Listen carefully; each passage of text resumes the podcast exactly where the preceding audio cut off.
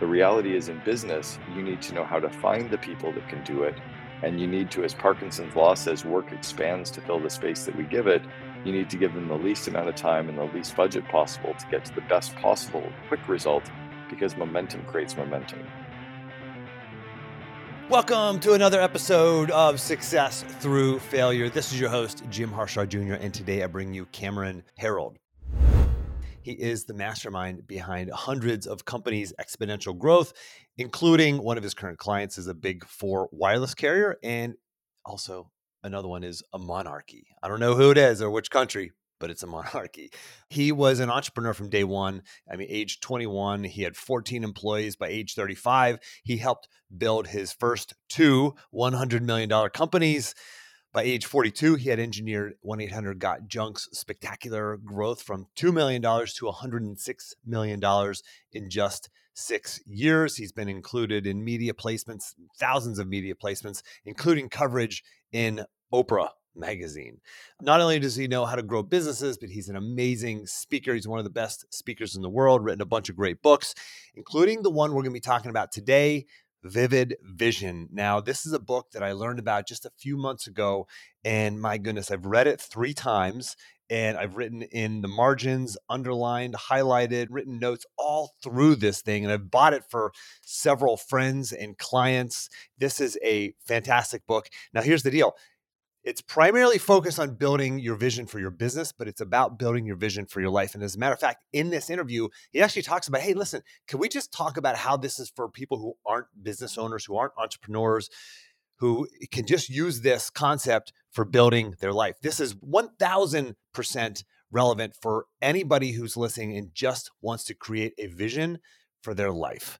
After reading the book three times, I know this stuff inside and out but he actually shared four common mistakes that people often make when writing their vivid vision. So make sure you capture that. You can go to the action plan, get every, all the notes and quotes and everything here at jimharshawjr.com slash action. If you want to learn how you can implement this stuff into your life, go to jimharshawjr.com slash apply. You can apply for a one-time coaching call with me. I look forward to talking to you, but let's get into it. My interview with Cameron Herold. What is a vivid vision? Well, we all know what a vision statement is. Let's start with that first. Most companies have a vision statement or a mission statement, right? We pulled a bunch of our key employees together. We told them to put their favorite words up on a whiteboard. We voted on the words. We ended up with six great words and we mashed them up into one sentence. And that became our vision statement or our mission statement, right? Go team. And it didn't do anything. It, it didn't align people. It didn't explain what the company looked like. It didn't explain what our life looked like. So I was invited to a lunch years ago with an Olympic coach who worked with high performance athletes and was a sports psychologist. And he used visualization to help them picture themselves performing in the event, whether you were kind of doing some wrestling move or you were playing a tennis match or skiing a, a downhill race, whatever it was. He worked with these athletes to use visualization. And he taught us how to use visualization, and we thought about how to bring it into the business world. The vivid vision concept became a four or five page written description of what your company looks like, acts like, and feels like three years in the future. So it's describing every aspect of your company as if it's already come true. That becomes what the Vivid Vision document is. And you can also do one for your personal life as well, where you describe exactly who you are as a human three years from now, what your relationships are like, and then you can reverse engineer that. So, why is this important? Why not just write goals? Isn't that enough? The Cheshire Cat from Alice in Wonderland said it best that if you don't know where you're going, any road will take you there. And to just have goals, that's great, but the goals might pull you in the wrong direction, right? It's really more describing a little bit more holistically. So I'll give you an example with our company. You can have a list of goals that might drive revenue or profit or customer engagement, but what's your culture look like?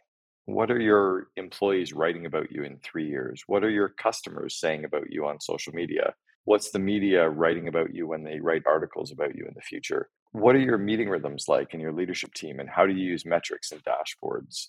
How is sales operating? Describe your marketing department, describe operations and IT. There's too much there that a list of goals won't actually include. And there's a really famous book called Traction by Gino Wickman, who's a friend of mine. He put out what he called the Vision Traction Organizer. His book came out two years after my first book, Double Double. And he took the idea of you know putting some goals and called that vision but it's kind of the missing step in between vision you need to have the vivid vision first And then you have the core goals to make that come true. And then you can put the rocks and the plans in place and the team in place to actually hit the goals, right? To work the plan. How big do we dream? Like, do we take the guardrails off or are we kind of trying to just figure out what the next level is? Tell us, like, how far are we allowed to dream here? So the leaning out three years, the reason the Vivid Vision is only three years out is it provides enough friction to make it something that's exciting and a drive towards, but it keeps it reasonable enough that we can actually figure out how to make it come true. It's not leaning out 10 years or 20 years, which then is massive dreams, right? Like colonizing Mars, that's a 20 year or a 30 year mission. That's more like a BHAG, right? A big, hairy, audacious goal. A vivid vision is more a, little bit closer to today, but it's not only one year out. So you're allowed to dream big, but your vivid vision has to fit within your core purpose, right? Why do we exist, either as a business person or as a human? It has to, to fit within your core values. And then it has to also fit within your competencies of your skills and, and the cash that you have or can get access to to be able to scale. So your vivid vision kind of has a couple of these little checks that you put in place for yourself as you start figuring out how to make it come true. It shows whether you're dreaming a little bit too big and you, you bring it back into a little bit closer to reality. So you could have that BHAG and and this is sort of the three year vision of what that BHAG might be like. Yeah, like I actually think of every business like a jigsaw puzzle. So the vivid vision is the picture on the front of the box, right? If I handed you a 5,000 piece jigsaw puzzle and it was just red, every piece was red, it would be hard to build it, right? They actually have jigsaw puzzles like that, which blow my mind because there's no picture, there's no vision of what we're building. So the vivid vision is the picture of the front of the box. The four corners of the jigsaw puzzle are your core purpose, your core values, your BHAG, and your one year plan to make the vision come true. And then the four sides of the jigsaw puzzle are the people systems, strategic thinking systems, meeting rhythms, and your financial systems. So that's how I visualize business. They're all connected. As you're creating this vivid vision, as you're you know, brainstorming and bullet pointing and putting this thing together, do you have to know at that moment how you're going to get from here to there? So, have you ever built a home or done a renovation? And when you were getting the home built, I imagine you didn't get out there and do the electrical and do the plumbing and hang the windows and do the flooring and cabinets, but you probably had a vision for what your home was going to look like. So, the homeowner is the CEO of that project. They can visualize what the home is going to look like. We can explain it to the contractor who can draw the plans and the blueprints to make it come true. And then the employees can follow the plans, and the employees know how to follow the plans to make the vision come true. But the homeowner has no idea how to do it, right? I just know what I want it to look like. Well, in your business, as I have two two really good friends of mine, Dan Sullivan, Ben Hardy, wrote a book called Who Not How, and it's all about realizing that as entrepreneurs, we don't have to know how to do it we have to know who can do it for us in the cheapest and fastest way possible. The school system kind of messed us up as humans. The school system that we grew up in really messed us up because it told us we needed to be the smartest person and we needed to know how to do everything. The reality is in business, you need to know how to find the people that can do it. And you need to, as Parkinson's law says, work expands to fill the space that we give it. You need to give them the least amount of time and the least budget possible to get to the best possible quick result because momentum creates momentum. So in the business world, no, you don't have to know how to make every part of your vivid vision come true.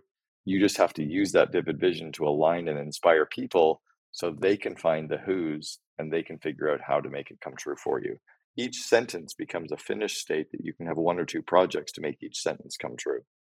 Talk to us about how you actually go about creating the vision. Is it just something you sit down and you bust it out in about an hour? Is this something that you should do, you know, in your office or do you get out of your office? And we talk to us about how one goes about setting this up so that I can go write my vivid vision. You can't sit in your office or at a place that you normally do your day to day work and come up with vision. Even when we were building 1 800 Got Junk, one of our meeting rooms was called Vision Control. And we were not allowed to do anything in that meeting room except creative vision, brainstorming, strategic thinking we weren't allowed to do business planning or run interviews or anything else. That room was specifically set for vision and creativity. What I like to do though is get people out of the office, right? If you're going to write your personal vivid vision or you're going to write your business vivid vision or you're going to write one for your business area, get out of your office, no laptop, no iPad, no iPhone, take a notebook and a pen and go somewhere where you're inspired around nature. Go to the ocean, go to a lake, go sit near the golf course or out in the park. Go to a five star hotel in some big city and sit in the, the lobby by the fireplace and just allow your mind to drift, right? I like doing a mind map where I start visualizing different parts of the business. So I'll spend four hours just thinking, what's my customer service department look like in the future? How is my marketing set up? How are my salespeople working? How is my leadership team functioning? What's my company culture like? How's the energy of the team feeling? What are my employees writing about me online? And I just allow my mind to drift and not worry about how it's going to come true. The mind map and the brainstorming happens somewhere else and then you can come back into your office and start pulling those rough notes together into a very, very rough draft that you'll eventually send to a copywriter who can polish it for you. So this is a multi-step iteration. It's not just a one-time sit down, write it out, and you're done. It's is you're going to write it. You're going to do this what you just talked about, visioning, and then you're going to that'll be your draft. You might come back and edit it a couple times, and then you're actually going to have a copywriter finalize it. Yeah, I've got a, a really good copywriter. She and her team, Conscious Copy, have probably done 450 vivid visions for companies all over the world where they will they'll take your rough draft or your rough notes and your bullet points and they'll ask you a lot of questions about them to pull more information out of your mind. And they'll find gaps when they're reading it, not quite understanding parts of your business, and they'll ask you questions to pull out more information. They'll take all of that content and they'll rewrite it in a way that it becomes almost like a magnet right? It pulls people towards your business and it pushes a bunch of people away. And that mm-hmm. magnetic force is what starts to attract employees and customers and suppliers to want to work for you. And then they'll they'll even polish it and add the design elements to it so it looks and feels like your brand, you know, versus just being a Word document with a bunch of text on it. Talk about that magnetic force. I mean, do you call it law of attraction or is this just something simpler where you know you start having these conversations you post your vivid vision on your website and telling clients and customers and vendors and they just start helping you move that direction? I mean what is this magnetic force? Why does that happen? So when we were building 1-800-got-junk i left there 15 years ago we had every employee watch the movie the secret. We had every franchise partner watch the movie the secret twice we brought two of the key people from the secret into our offices to, to speak to our employees. One of them was John Assaraf, who popularized the idea of the vision boards. He and I became very close friends after that. We studied quantum physics and quantum mechanics to understand energy and the law of attraction. We understood that when people complain, it throws negative energy throughout the group. When people share vision and ideas and excitement, it shows positive energy and momentum through the group we understood that the more that we communicated our vision, the more people would be attracted to that and it would pull people away. So, yes, it's the law of attraction. What we also understood was vision without execution is hallucination, right? I, think Thomas Edison said that, that you can't just put the vision out there and expect it to come true. You need to do a lot of work towards the vision. But when we had all of our employees rereading our vivid vision every quarter, when we had sections of the vivid vision being reread at every meeting, when we had our customers and suppliers reading the vivid vision, when we had potential employees reading the vivid vision, it was much more than just the law of attraction. It was really forcing people to visualize the future and execute on today. And, and it was that dance between keeping them focusing on the future, keeping them executing on today. So there was a lot of effort and energy behind the flywheel, but the push was towards that vivid vision for sure you know there's something that is so similar between law of attraction and what you referenced earlier which is sports psychology. Like when i was wrestling i did a lot of visioning. And when i had to step on the mat for the biggest wrestling match of my life in front of 15,000 people against the fourth ranked wrestler in the country i'd been there a hundred times before in my head. And there's the belief that this can happen when you're rereading your vivid vision and your employees are doing that every quarter. There's this sense that like this is happening. This is not just something that we did in an exercise with a consultant a year ago and sitting on a shelf somewhere. This is like a thing that we're doing. We're we're living this. We're breathing this. We're seeing this, and people are believing it. You know, other people hear it and they want to be part of that. And you know, I just had um, Dr. Nate Zinsser. He's the director of uh, performance at West Point. Had him on the podcast. He wrote a great book for the listeners. You got to get the. It's called The Confident Mind.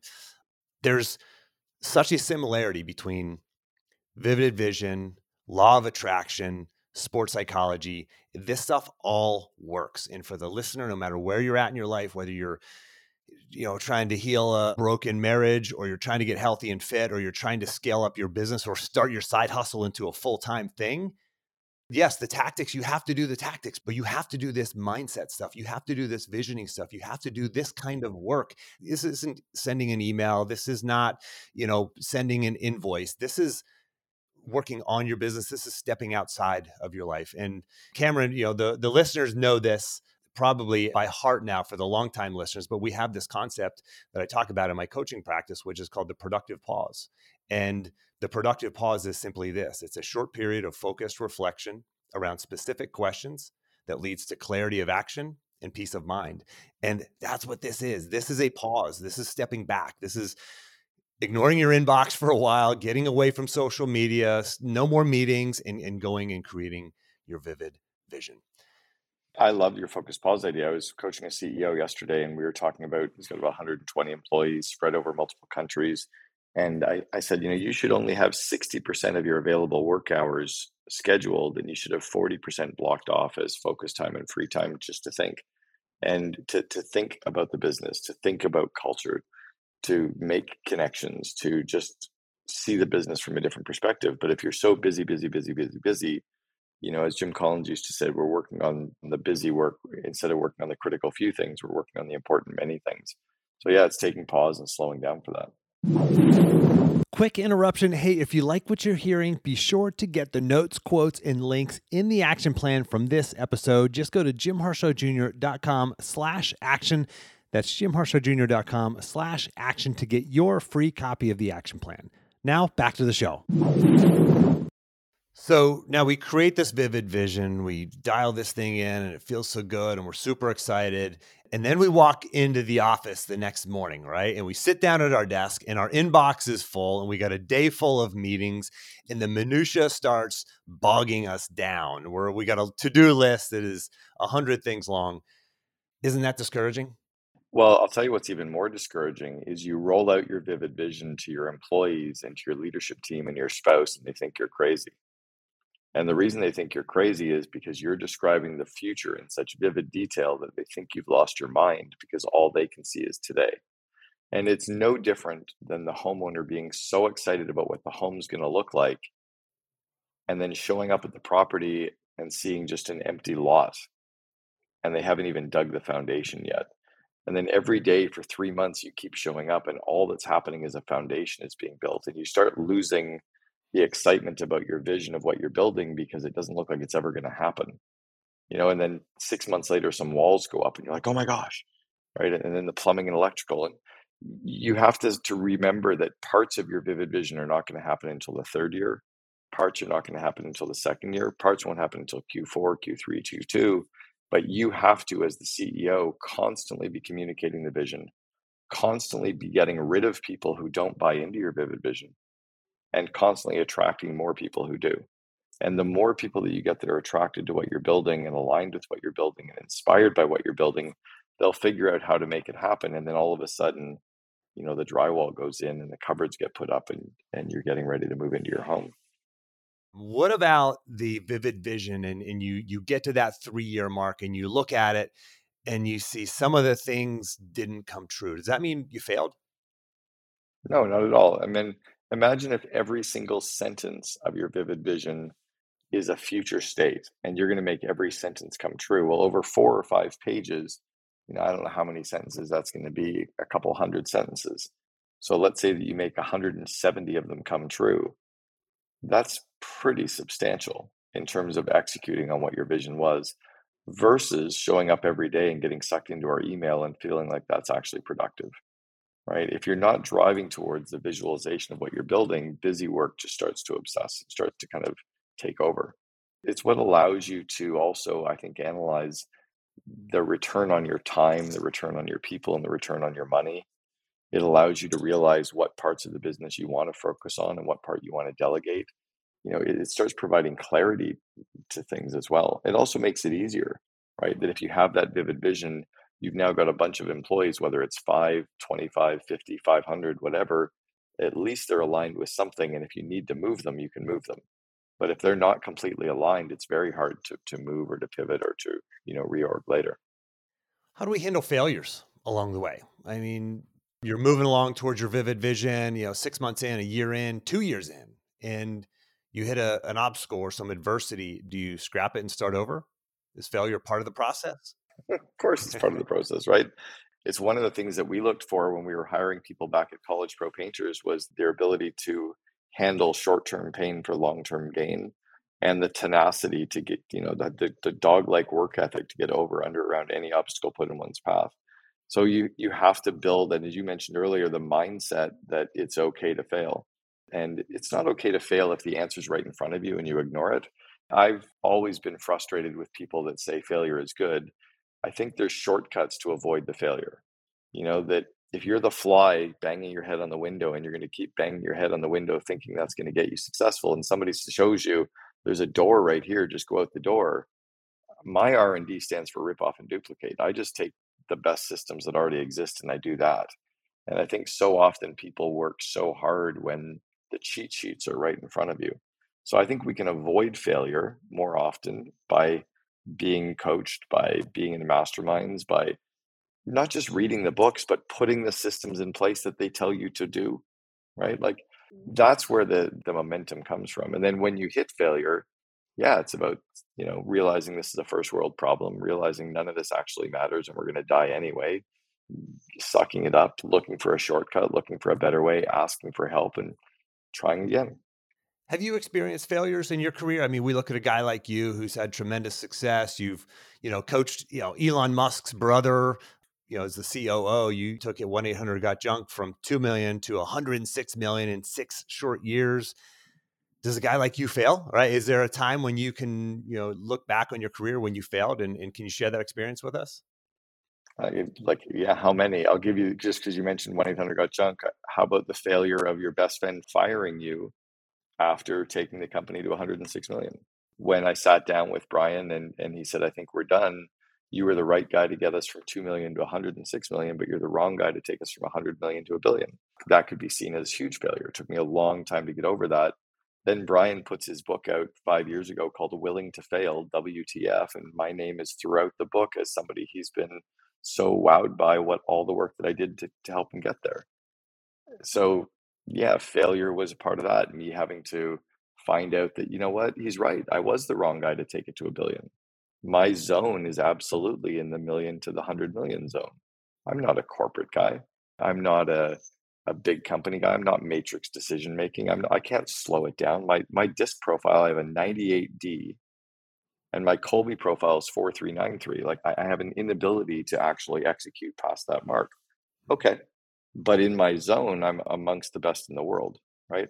I also know that I'm horrible at finance. Brian and I almost bankrupted 1 800 Got Junk because we were growing too quickly from the 60 to 100 million zone. We ended up having to borrow 420,000 from Brian's mom because we didn't know how to leverage our balance sheet and access bank debt. And we were paying everything out of our bank account that's how you run a small business, but it's not how you run a big business. I've had failures with employees that I've hired where I've hired the wrong ones. I've hired employees that have stolen.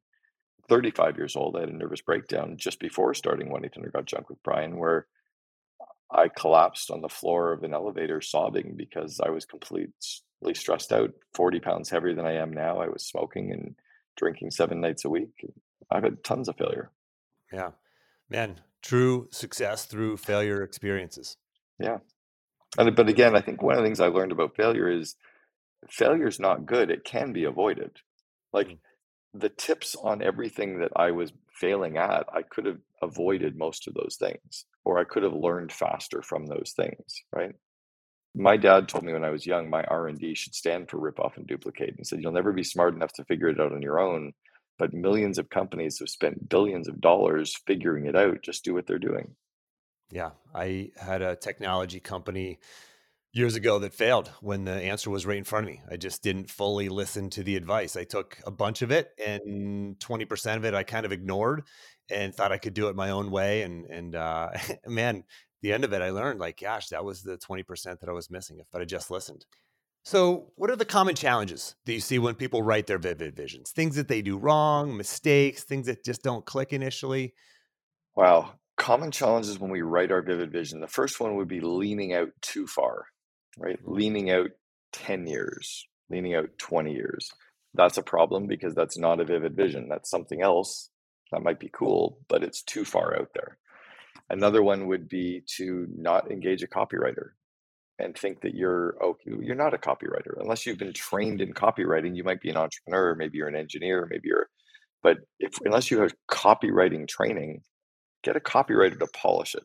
Another common one would be putting too many data points in there and making it too measurable, where it becomes more like a set of goals instead of more of a description. It's almost like if Michael J. Fox and the doc and I hopped in the DeLorean and we jetted off to December 31st, three years from now, and we walked around our company. I can't write down as many numbers as I can describe everything that I can feel and see. So it's a little bit around that. Another one is feeling the urge to update it every few months. You don't just lock and load it for three years. Leave it alone. You're going to be like Murphy Brown, who's had somebody coming in painting her house every day. Like, just leave it alone. Like, lock it, work hard towards it for three years, and then write another one three years later. There's a great, and for the listener, the book has a lot of examples. So if you're trying to understand, like, okay, I want to read an example of a vivid vision, there's there are multiple in the book that you can look at from different companies, and Cameron's himself has shared his. So there's there's plenty of examples in the book, and I actually I very highly recommend people get the book.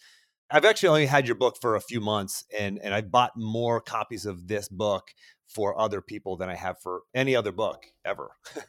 so it's that important for people to read this, no matter where you're at in life and, and what you're doing. This is such a critical book and, and, and a game changer for everybody. Can we talk about how you can use it in your personal life as well? Because I think there's something there.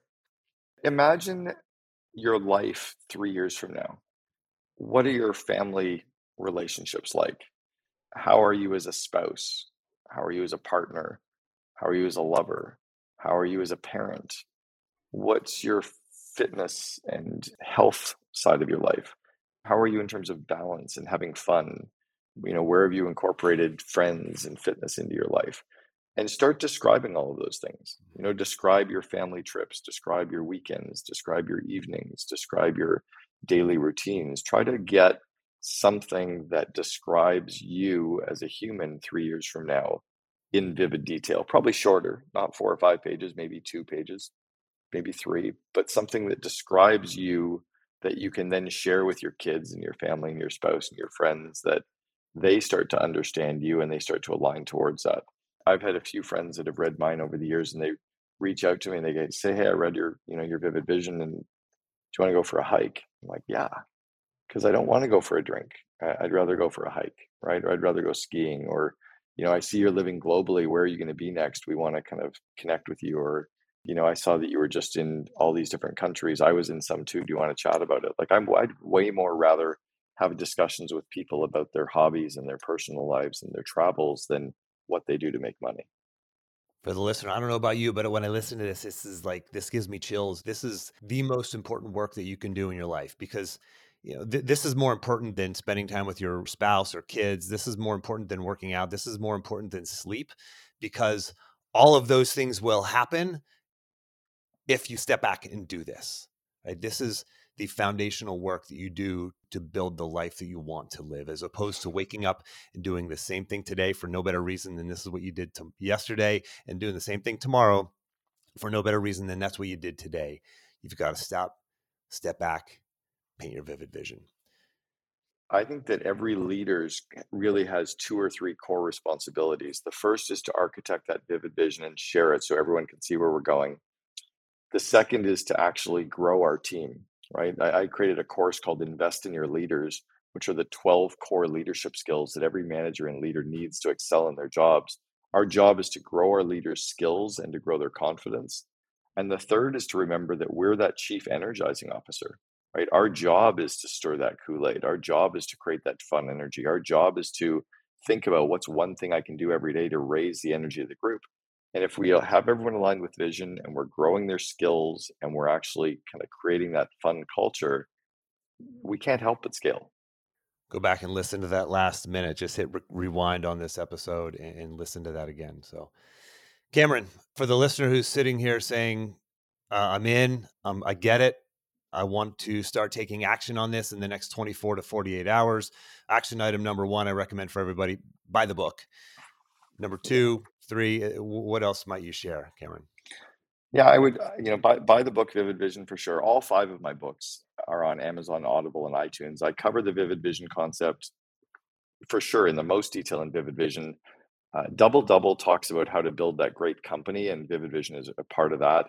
I also speak about it in the Miracle Morning for Entrepreneurs that I co-authored with Hal Elrod. My course, Invest in Your Leaders, one of the 12 modules is how to make your vivid vision come true. But it's for the managers and leaders to understand now that I see this vivid vision, how do I get my team and my business area to help make that vivid vision come true? So I would take a look at that. If any of the companies are, are larger than 5 million in revenue, take a look at getting your second in command into the COO alliance because it's where we're, you know, growing yourself as a leader is good, but when you grow your COO, when you grow your leaders, that's really where you're going to supercharge the company. Excellent. For the listener, of course, we'll have all the links to everything Cameron just shared there in the action plan. You can just get them all at jimharshawjr.com slash action. Cameron, thank you so much for making time to come on the show. Of course, Jim. Thanks very much for having me. I appreciate it. Thanks for listening. If you want to apply these principles into your life, let's talk. You can see the limited spaces that are open on my calendar at jimharshawjr.com slash apply, where you can sign up for a free one-time coaching call directly with me. And don't forget to grab your action plan. Just go to jimharshawjr.com slash action. And lastly, iTunes tends to suggest podcasts with more ratings and reviews more often. You would totally make my day if you give me a rating and review. Those go a long way in helping me grow the podcast audience. Just open up your podcast app if you have an iPhone, do a search for Success Through Failure, select it, and then scroll the whole way to the bottom where you can leave the podcast a rating and a review. Now, I hope this isn't just another podcast episode for you. I hope you take action on what you learned here today. Good luck, and thanks for listening.